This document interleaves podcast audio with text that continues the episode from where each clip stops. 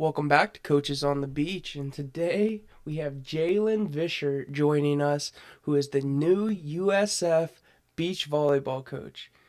Her and Pri are going to be starting a program down at USF, and we get to hear a little bit about that towards the end of this episode. Also, at the end of this episode, we give a little sneak peek into uh, an upcoming episode that will be very special to uh, your Coaches on the Beach co hosts.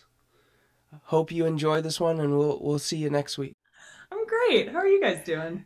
Doing good, doing good. So Jay, I hear you are a listener of Coaches on the Beach, and you like our show, and we've had a lot of different intros and different ways to start this show.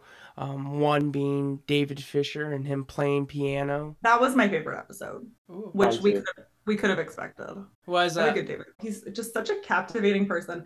So I did um a clinic with David. I mean, a bunch of people did the clinic, but it was a clinic in Virginia Beach, and he, we all kind of it was like a structured clinic where everyone kind of did like one coach demoed, and then we all went to separate courts and kind of ran the drill that that coach just demoed. And for his demo, he told this elaborate in-depth story about I can't even remember their name. Colin would probably remember, but essentially it was like one player for this drill couldn't move. They could only hop with two feet together to get around the court. And then the other player had to like do absolutely everything. And it was based on this like old man he used to play with in Santa Monica. Um, so one half of the net had to do that. And then the other half of the net was like doing Swedish jump setting the whole time. And you know, it was so ugly on the lower courts and even on the higher courts, it was really ugly. But I feel like there was a lot of good lessons there for everyone. And his, you know, it was a long clinic. And I think at the end of it, the fact that he went towards the end, like he had such a captivating explanation and a way to teach the drill. It was just, it was just awesome. So I was looking forward to that episode for sure. That's awesome. That's awesome. And then going back into your playing days, you started out playing indoor in Canada and then you went through a recruiting process up there. Does it differ any from the US to Canadian recruiting processes for universities or colleges? Um yeah, I mean I'm sure it is. I think Canada's trending to be more um, similar to the NCAA in terms of recruiting processes. My recruiting process was very different. So I was like a super nerd in high school, all the AP classes, you know, that whole jazz. Um, I was intending to go to the University of Alberta to do engineering, which is like one of the best engineering programs in the country. Um, but the University of Alberta, their women's volleyball team is like a multi-time like dynasty national championship team that was coached for a long time by Lori Eisler, who's now retired. So I was like, oh yeah, no shot. I'll I'll make that team. I'll just, you know, this will be the end of my volleyball career. My senior year of high school would be the end, and I'll pursue academics. And then I got to our, I think it was club national championship in like May of my senior year. And I was so sad. And I I had probably the identity crisis that I think a lot of people have post college athletics, where it's like, what am I now that I'm not an athlete? Um, except instead of experiencing that at, you know, 23, I experienced it at like, I was 17 at the time um, when I graduated high school. So I was 17 going through this like massive identity crisis. Like, what am I without sports? And yeah, so it was May and then June of my senior year. I I don't I don't know how much people know about Canada. It's essentially there's like a few big cities. There's like seven or eight big cities, and those house like all the universities. There's not kind of like these smaller areas that have them quite as much as there is in the states. So in um my hometown or like my hometown's just north of Edmonton, which is a big city in Canada. Um, so there's a lot of colleges in that town that were kind of um, the next level down, I, I, guess there's three tiers of volleyball in Canada. So you have U Sport, then you have CCAA, and then I honestly don't even remember what the third one was called. Um, but CCAA had a lot of colleges in the city. So I emailed probably all of them in May and June of my senior year of high school. And, you, you know, I went to some open gym tryouts undergrad um, or biology and chemistry undergrad. And I ended up you know, because I pivoted and went to the school for volleyball, uh, I was like, yeah, totally fine. I'll do biology and chemistry. That's my undergrad. full plans to go to a, you know, med school, which I feel like so many people say at one point in their life. They're like, yeah, I'm going to go to med school. Um, and I was one of those people. so that was my my full plan. Um, yeah, you too. I nice. was the same way. I was all about the med school. I went pre med kinesiology route, and then all of a sudden I was just like, this is way too much school. I hit organic chemistry, and I was done with that. I hear you, Michael. Same. Yeah. And I I went the whole way. I did the MCAT like prep course. I wrote my practice MCAT, and then um, yeah, then when I was doing that, um, I had some friends who were were doing that course with me at the time, and they all in their spare time were talking about like, oh, I read up on this, you know, cool like new procedure they're doing here, and like, where are you guys interning this summer? Like, I'm thinking of this, and I'm like, hmm, I spend my spare time daydreaming about beach volleyball and looking at world tour matches and AVP results and definitely not researching new procedures. So then I, I you know, had that moment of like, maybe this isn't for me. um, yeah, med school dream got pushed aside quite quickly. Sorry, grandma, but yeah.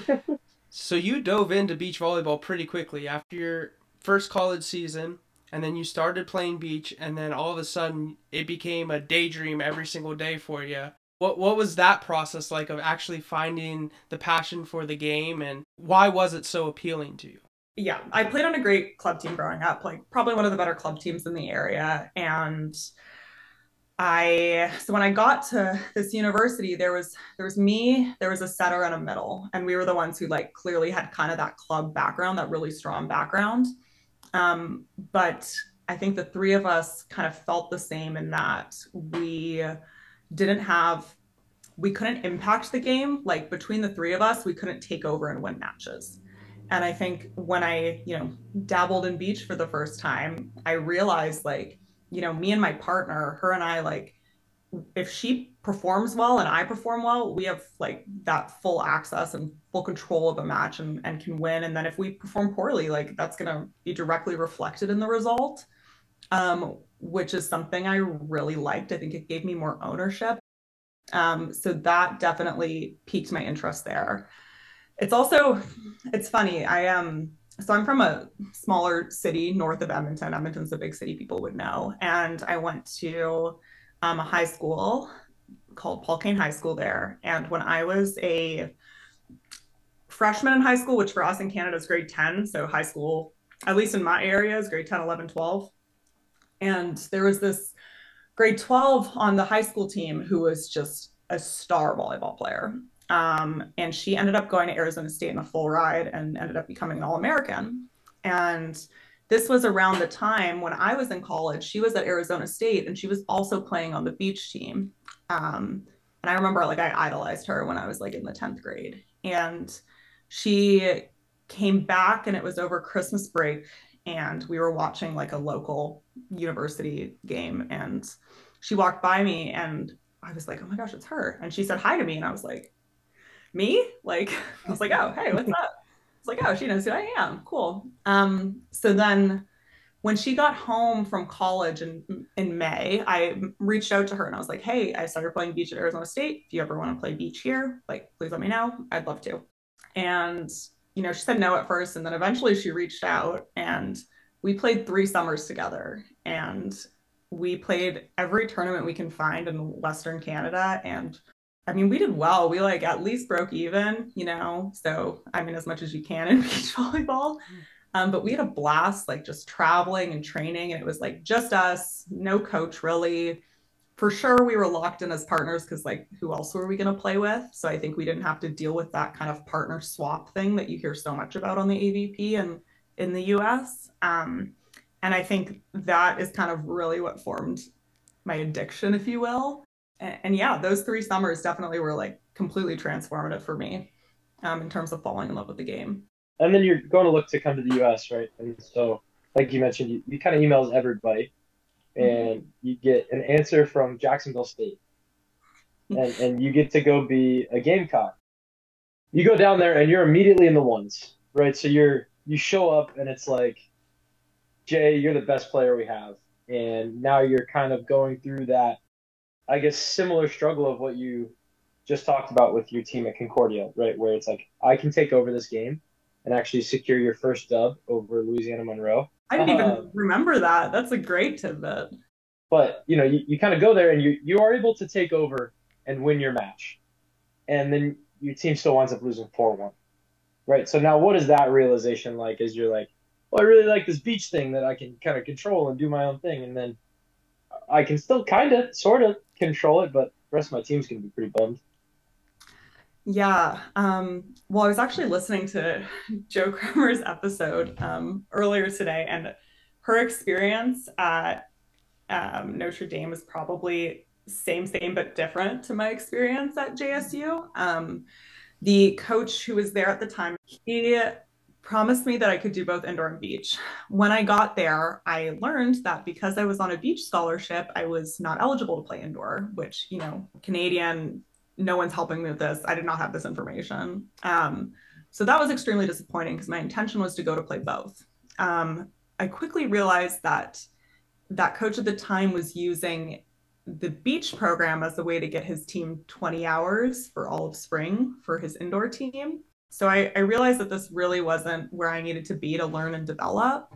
Um, so after that year, I ended up going back to Canada and I I was in touch with like a few really great people, great mentors, and I was, you know, what do I do? What do I do? And then as I'm taking classes trying to finish my undergrad degree, um, I get an opportunity to coach with Pandas Volleyball Club, which was my first coaching experience. It's the club that was started by um, Lori, Lori Eisler, who's the University of Alberta, former University of Alberta women's coach, and it's just like a coaching legend and icon.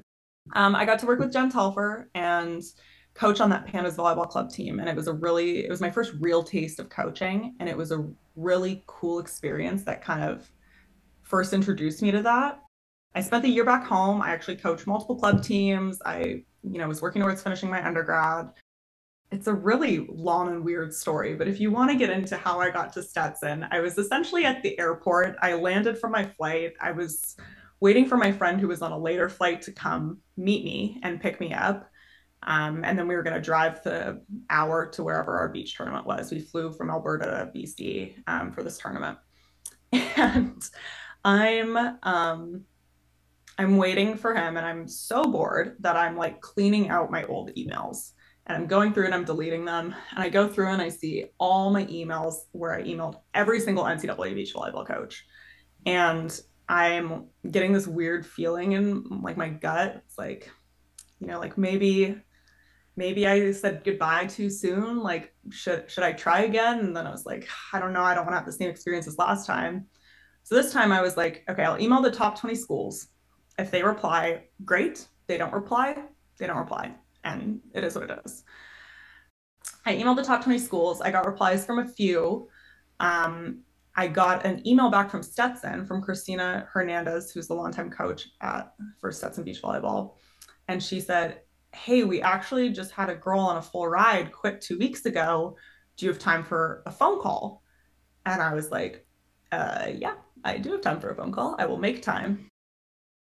I got on the phone with Christina. Well, actually, so I was going on a hike, and Christina is a phenomenal tactical coach time zones are not her specialty. So I'm on Pacific time, she's on Eastern time. We were supposed to call at I insert time. I don't even remember what it was. Um, but I'm like, okay, I'm going on a hike with my friend this day. And then when I get down, I'll have like an hour to shower before this like really important call. Um, I actually told her this story like my first week on the job when she hired me at Stetson, and she was like, I had no idea. Um, but I'm on the hike with my friend. We get to the top of the mountain literally the top. We're admiring the view, we're like taking pictures. My phone rings and it's a Florida number. And I look down, I'm like, I think this might be Christina calling. I think I need to answer this. And we just got to the top. I'm like wheezing, I'm out of breath, like trying to play it cool, right? Like this is my this phone call's important. There's a full ride on the table, like like hello then you know, we have the conversation while i'm standing at the top of the mountain out of breath um, she wants to fly me down for an official yada yada yada i obviously go Um, and I ended up going to Stetson for one semester. I had one year of eligibility left, but I had to finish my undergrad and go as a grad student in order for it to work out, NCAA rules, all that jazz. Um, so I overloaded my class schedule um, to finish my undergrad that fall semester. I took so many classes uh, in one semester. I do not know how I survived to this day. And then I went to Stetson um, January 2019, and I picked a good year to go. It was the year that we ended up finishing sixth in the country, and we beat USC in the first round of NCAA's. So I, I definitely timed it right. And yeah. You were a Hatter. You had uh, other former guest Vince Miranda as your assistant coach. Yes, um, did. You had the legend Jordan Dyer uh, on staff, I believe, as well. Kind of, yeah. Well, Jordan um, came back. Christina had her second child like right before our season started that year. So Jordan came back as like the interim head coach when Christina went on maternity leave. And yeah, Vince was Vince was there with me for that whole semester. I remember when I was there on my official visit, he picked me up from the airport and he's like, it's like my second day on the job. So he, I'm like asking questions. He's like, look at you and answer. It's like, I don't know yet, but we're day two here. And uh, that's so fun uh, doing that. Um, so you go to Stetson, you go for a semester, and then you're not quite ready to let the beach volleyball dream slash volleyball dreams die. So you're right, you're finishing up college. Med school is apparently gone uh, wayward at this point. What, what's your thought process? How do you? What's your like next step? I did not know what a career path would look like. I didn't even know that collegiate coaching was an option, but I knew I was obsessed with beach volleyball and that I figured if I could make a living, that had something to do with this.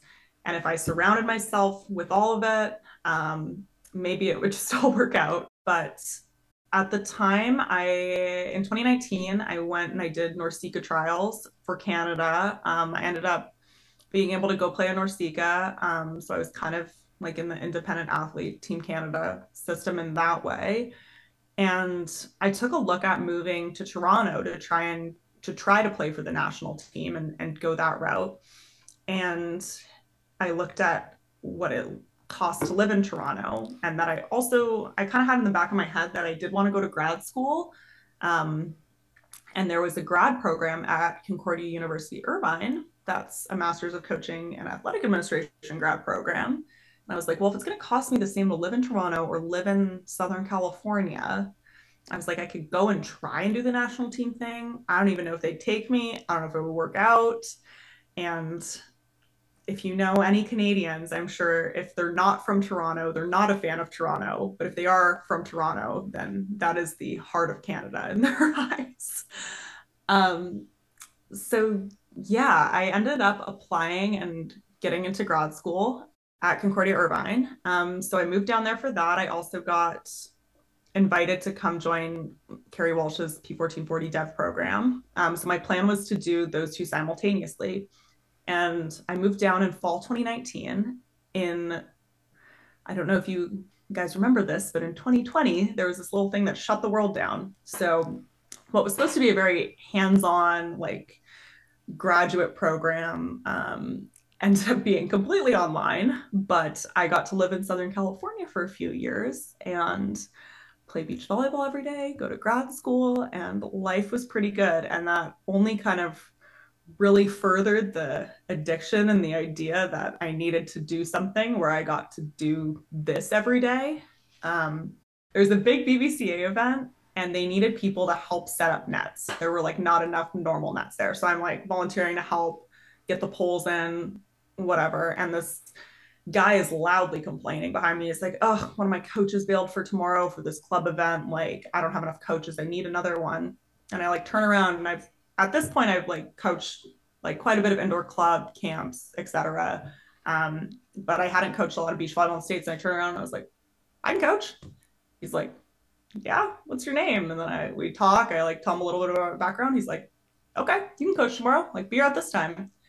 And I show up and I coach, and the girls liked me, and he liked me. We got along. Um, and this is Chris Hanneman, where Chris and Ariana Hanneman are now they're like second parents to me. They're just two of the greatest people I've ever met. years later, they like they're down again for an event, and I like coach with them again. Um, and they're like, "So what are your plans after you graduate?" And I say, "That's a great question. I'm only planning for Monday. I have no idea what my plans are after I graduate." They're like, "Have you ever thought about coaching the NCAA?" And I was like, "Like, yeah, that sounds great, but it's never gonna happen." Um, and they were like, "Well, we know these places are hiring," and so I you know, they set me up to interview with these places. Um, but my time at Stetson was so special to me. And I truly love the little town of DeLand, Florida. And I, yeah, I just love being a hatter. So during this time, I stayed in touch with Christina and she, her and I had talked about like me possibly coming and being, you know, the second assistant out there. Um, eventually, you know, a few months later, she gives me a random call so her assistant at the time um, was kind of balancing getting practicum hours for her master's degree and um, coaching. And she was like, she's decided it's going to be too much to do both. And she's going to step away. Like, the assistant job's yours if you want it. And I was like, oh, okay. You know, I like DeLand, sure. Um, but there's, there's a stipulation in that I'm Canadian. So I, I was on what's called an OPT. So after you graduate from your master's degree, you can ha- work for a year in your field. And my field being coaching and athletic administration, um, you know, the job fit fit the bill. Um, but after that, you know, expired after my first semester, I was like, I'm gonna need a work visa to stay. Um, and you know, I owe her and Alicia Queeley a lot. They and Stetson a lot. They sponsored my first work visa, so I could you know, stay at Stetson and keep coaching the Hatters for a couple years. Yeah, I think you know, I know it was a about a minute ago now, but you know, talking about that decision between going to Toronto and LA, 2019, right? Good year for Canada beach volleyball. Um, right, Sarah Pavan and Melissa Humana Paredes wound up winning world champs. So yeah. I'm sure at that time, climbing into the national team is like, oh, great. You know, you got the McNamara's that have just graduated and are tearing up the West Coast and then you're looking at Sarah and Mel. Um, as in terms of partners, you had a, maybe some good picks. Alex Poletto was probably roaming around a little bit, um, but yeah. she was living in LA. Right? She was her and Megan Milligan, uh, and I can't remember Megan's maiden last name now, but Nash. Uh, Nash, Megan Nash, a former mm-hmm. Sugar Bear, right? She played at UCA. Yeah. Um, and so, right, you're, you're looking at that and you're like, all right, that's going to be kind of hard. But even then, my best partner options are in LA. Uh, and then also, you know, staying in school helps kind of extend that uh, that clock that you were just talking about, right? The OPT clock and the visa clock. And uh, I mean, I think you really are the inspiration for why April Ross is currently getting her master's at Concordia Irvine. So I think that that's that's a real legacy, Jay, to to hold on to and and you. to kind of go with. Um, when she posted that, then, that was the joke. It was, you know, hey, she copied me, like for sure. Come on. She did. Uh, I, I have it on good authority that she copied you. So, um, no, but you go out and you get that this master's right, but you keep putting yourself in a position to find success, right? You keep kind of doing the thing that I think is the coolest, which is just asking. Uh, you know, Chris Hanneman's setting up nets behind you, probably complaining about his back. I'm surprised you hadn't played fours with him before uh, before you'd actually set up nets with him because Lord knows that that's where I see the Hannemans more often than not is catching some fours on 16th Street. Uh, but you put yourself out there, right? And then in terms of like going back into college coaching, you put yourself out there and make that happen. What what made you want to do it? What made you want to ask Christina? What made you want to ask Chris? Um, what made you want to ask these people to like let you do this?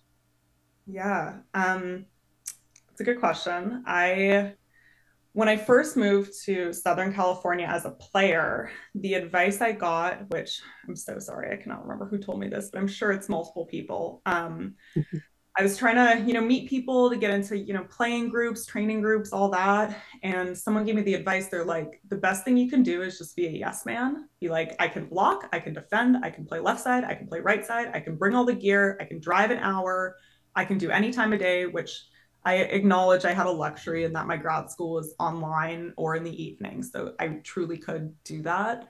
Um, but as a player, I think that's the kind of initiative I took when I was in Southern California. So, in terms of my coaching, I kind of adopted the same strategy and just yeah, I'll I'll be there. I'll show up whatever time you need. You need me coach men, women, this age, that age, whatever. Like I'm in. Let's do it. And it's you know, as someone with like maybe limited experience compared to others, which I feel like I at the end of the day built a really strong indoor resume. Um, but clearly my beach resume wasn't there. It's a funny story. Team Alberta, so that's like our provincial organization in the province I'm from in Canada um, right before I got the Stetson job, I applied to be the U16 beach provincial team coach. And they gave me a fat no and said, I'm not qualified. I don't have enough experience, blah, blah, blah. Um, but, you know, those other colleges that offered me a job, and then obviously Christina at Stetson clearly didn't feel that way. Um, you know, maybe on paper, I, I didn't have that like pedigree or that experience that others had, but I think I just kept putting myself in myself in situation. I wasn't afraid of being told no. Um, it's definitely something I've tried to instill in my players the last couple years is whenever they're stressed or worried about something, I'd be like, tell me the best case scenario and tell me the worst case scenario. And usually the worst case scenario was losing a point, losing a game, you know, whatever that case is. And I was like, would, would that be okay? Like, could we, could we get through it if our worst case scenario happens? And they'd always say, yeah. Then I kind of try and live my life by that, I guess. Um, while I was at Stetson, I got them to verbalize it at one practice, um, what their worst and best case scenario was for the weekend. And th- the answers were I encourage you guys to do it with your teams. The answers were a little all over the place, but it was it was quite eye-opening to see and I feel like I learned a lot from hearing the responses to that. Do you have a player that uh, from your time coaching at Stetson that kind of impacted your coaching career the most or have a, a story that maybe shifted your your mindset from whatever you were on to oh there is another pitcher just kind of like what you're doing with these athletes and telling them what's the worst case scenario? Yeah um, for sure. I mean when i got to stetson in spring of 22 um, or for that spring 22 season i should say i it was my first like full-time salaried job. I just moved across the country. You know, we're kind of rolling the dice of if I'm going to be able to get a work visa to stay in the country. I think there were a lot of factors there. It was my first college coaching job. I had a lot to learn. And I think if you ask, you know, any of my former Stetson players, um, they would tell you that the coach I was in spring 22 and then the coach that I was in my like last few months with them were two different people. And I don't think I realized how much I had changed and evolved. Or I think if I did realize it, I didn't know that it was noticeable to them um, because I'm all about, you know, learning, growth, self development, developing those around you.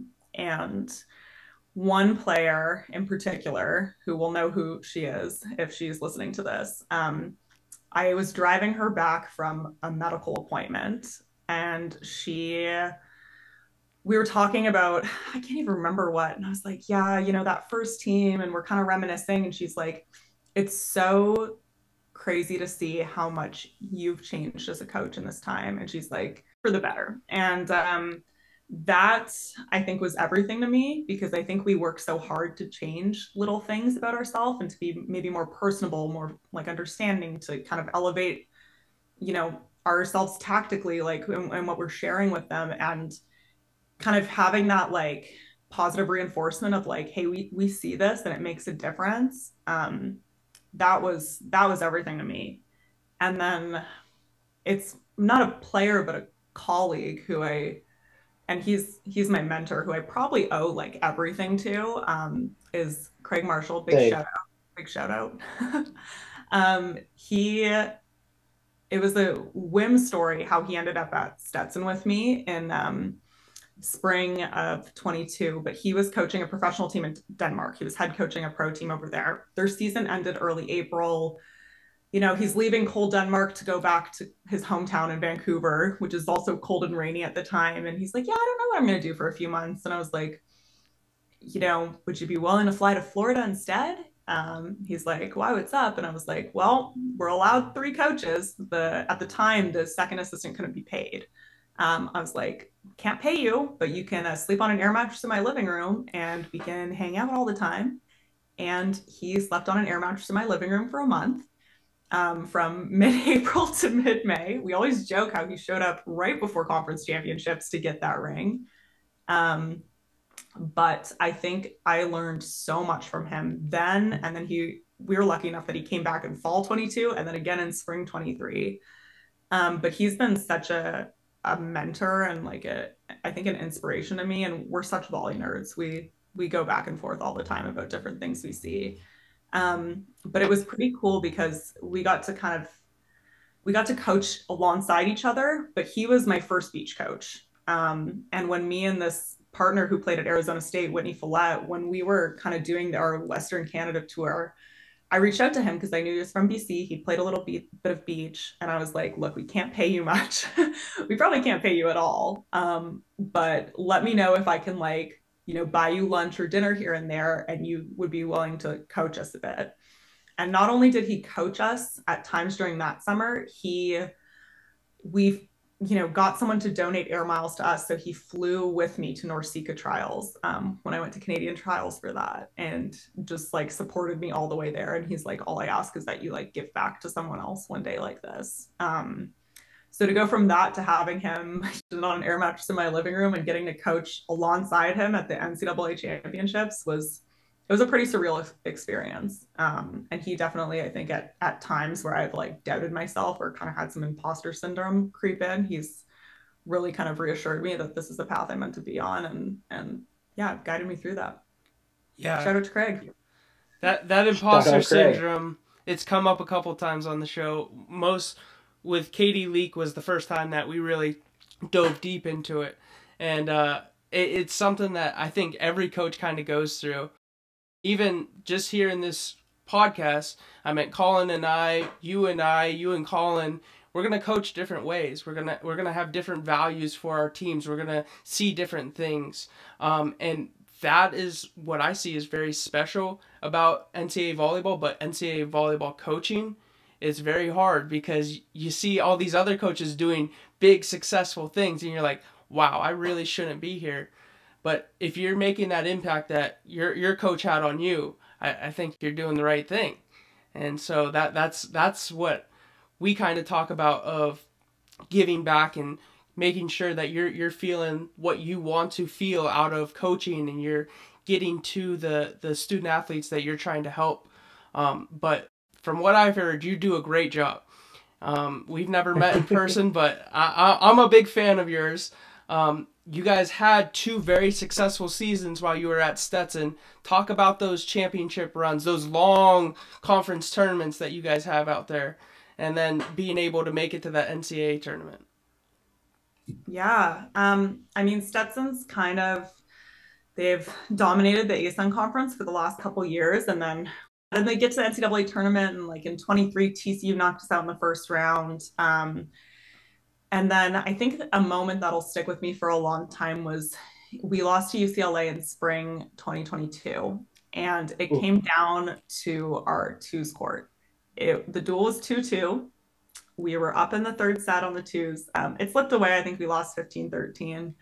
Um, but that was a pretty, I think, transformative moment for the program. Um, I think as well, that alongside like you know, my team's moment when we beat SC in 2019, like we're kind of big moments, not just for the program, but for the sport of, you know, this is possible and, you know, we can do this. Um, and, you know, I'll forever as a proud alum root for Stetson. And then I'll also forever root for East Coast schools. And I'm still ready for the East to win their, their first NCAA title.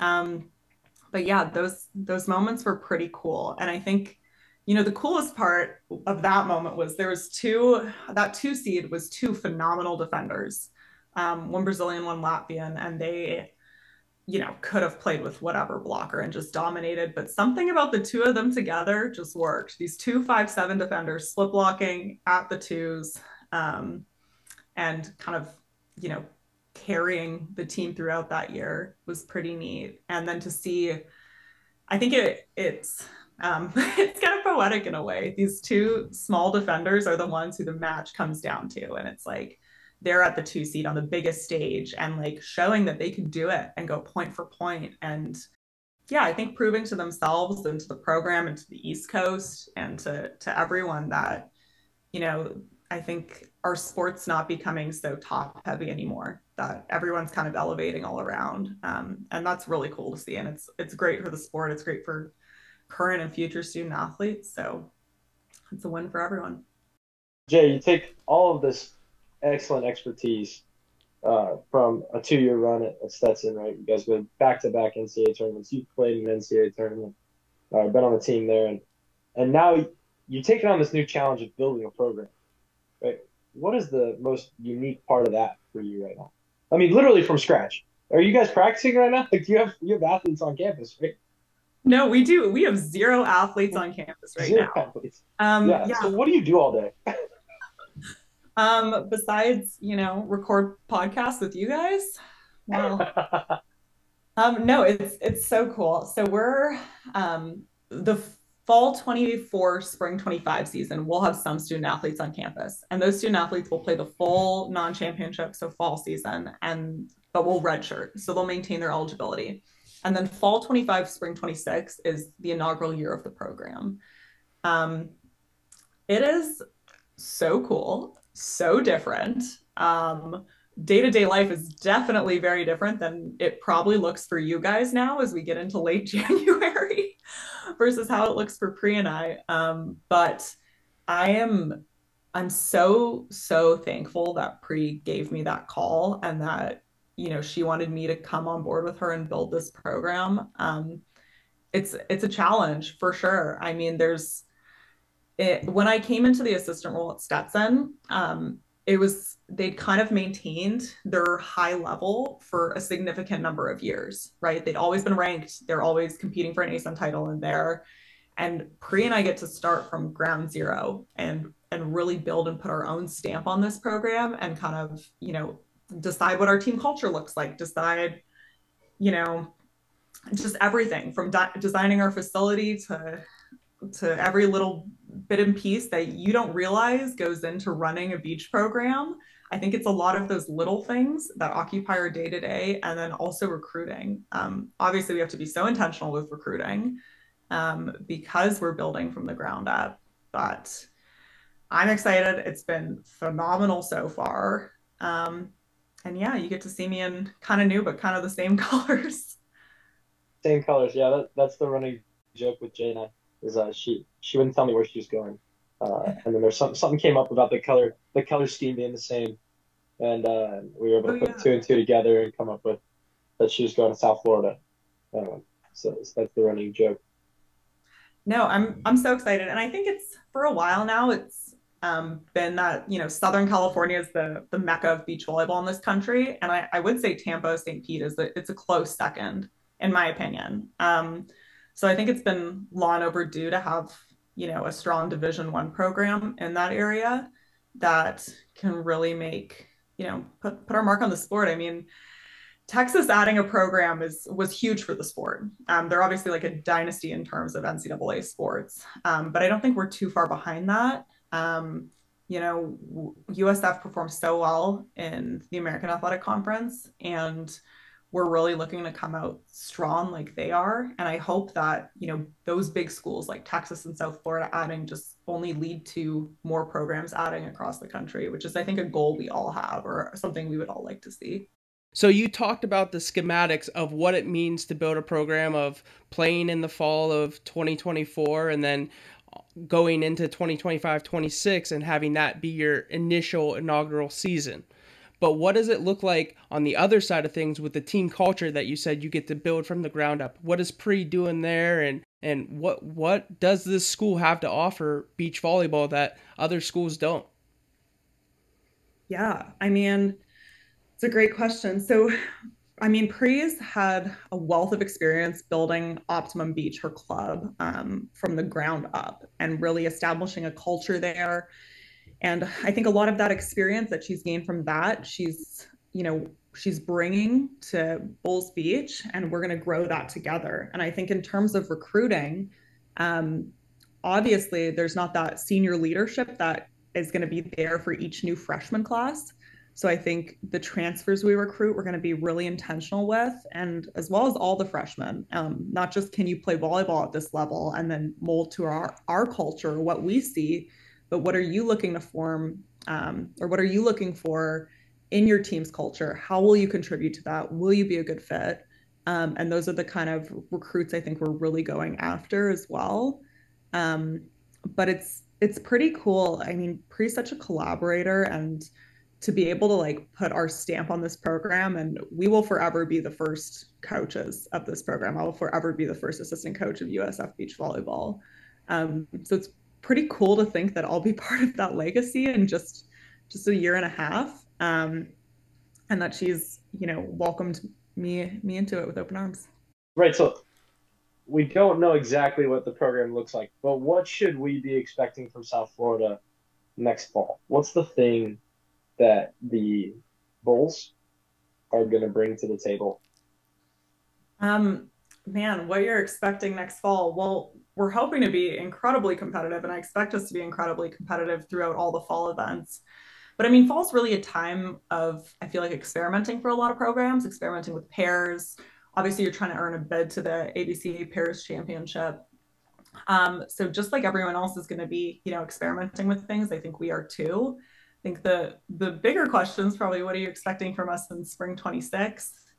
And Colin, you should be scared to schedule us. Let me put it that way.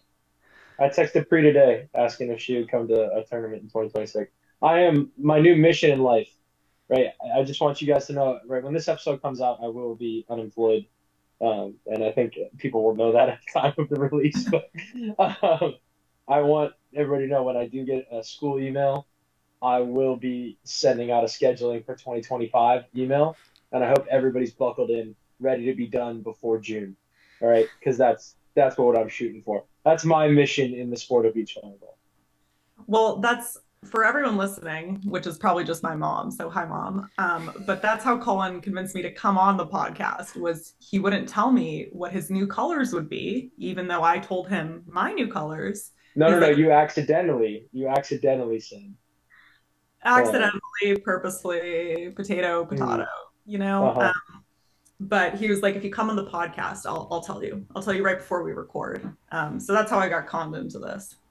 Yeah and you, and she knows now. I want to note it. I'm a man of my word.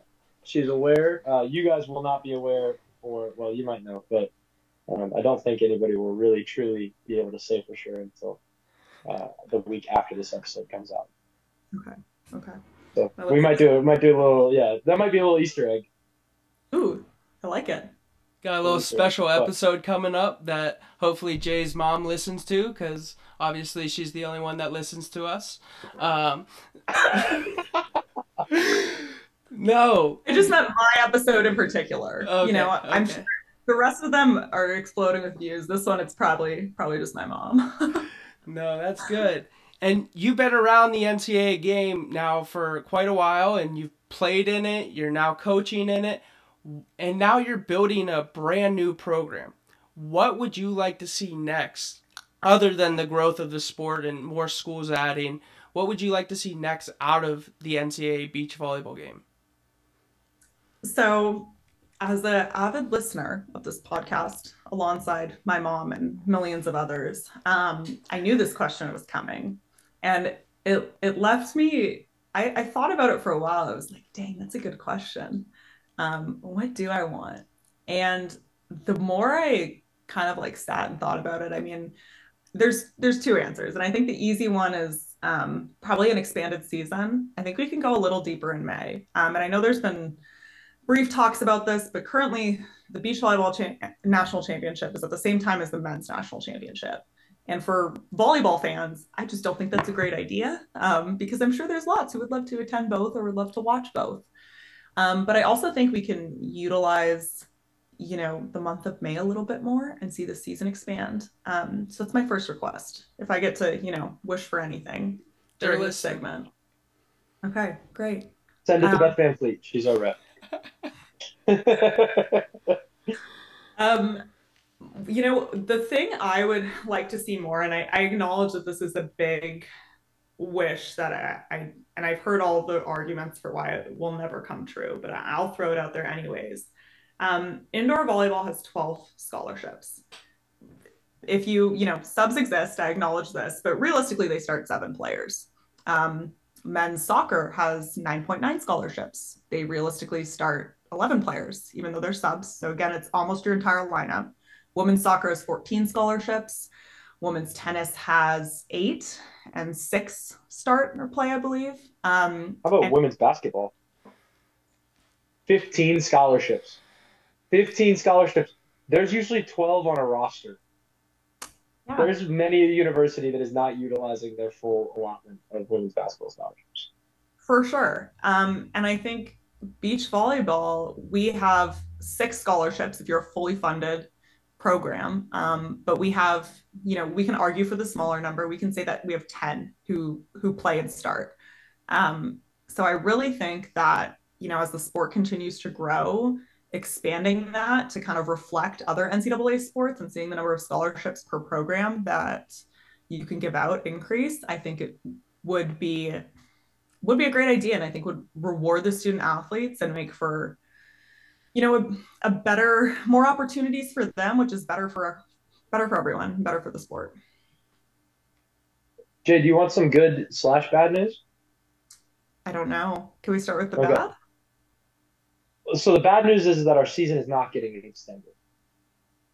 i know But do you know the good news? i don't know i don't know if i know And starting in 2025, they are moving the men's championship back a week. So we will no longer compete for championship dates. Um, I was at the same meeting as you so i i do know that part one of us took better notes apparently than the uh, than the other. No, I'm kidding. But Right, I think it's a, I think it's a positive step in that direction. I mean, the argument will still be made, right? Hey, men's volleyball starts December 31st, right? And collegiate beach volleyball starts February 23rd. Right, so we're already two months behind, and they're getting an extra week, right? But at least from a viewership and a fan standpoint, right? It, this doesn't cost us any extra money, right? There's no pitching ads. Hey, by the way, I need another two weeks of uh, housing for my student athletes right? There's, you don't have to pitch any of that, but we can at least get, um, we at least get that viewership and that support from the NCAA and also from the AVCA, right? Who can now instead of dividing their force between two different places, can actually be at bowl championships and, and be supporting bowl championships. Um, and inevitably, right, if we do the thing that we're all hoping for, right, where the sport continues to grow, we keep adding conferences, uh, we keep adding bids. At some point, you can't play you know 64 matches in a weekend so so we'll have to expand our championship it's it's just a there will just be a carrying capacity that we'll run into um and so i think we can keep kind of chugging along on the taking the little victories right the little the good little things that are coming our way yeah absolutely um yeah and again big big out there wishes but your question my answers I think you Love have it. some men's Love volleyball coaches too that can jump right on board with that scholarship train, as men's Mhm. volleyball only gets four and a half. So Yeah. they're starting the same as a women's volleyball team, but you know it's a third of the size of scholarships. But Jay, it's been great talking to you. Really appreciate you being here. Um, good luck with your recruiting and building your program, and hopefully we see you next fall. Um, but yeah, really, really enjoyed getting to talk to you tonight. yeah thank you thank jay you guys so much for having me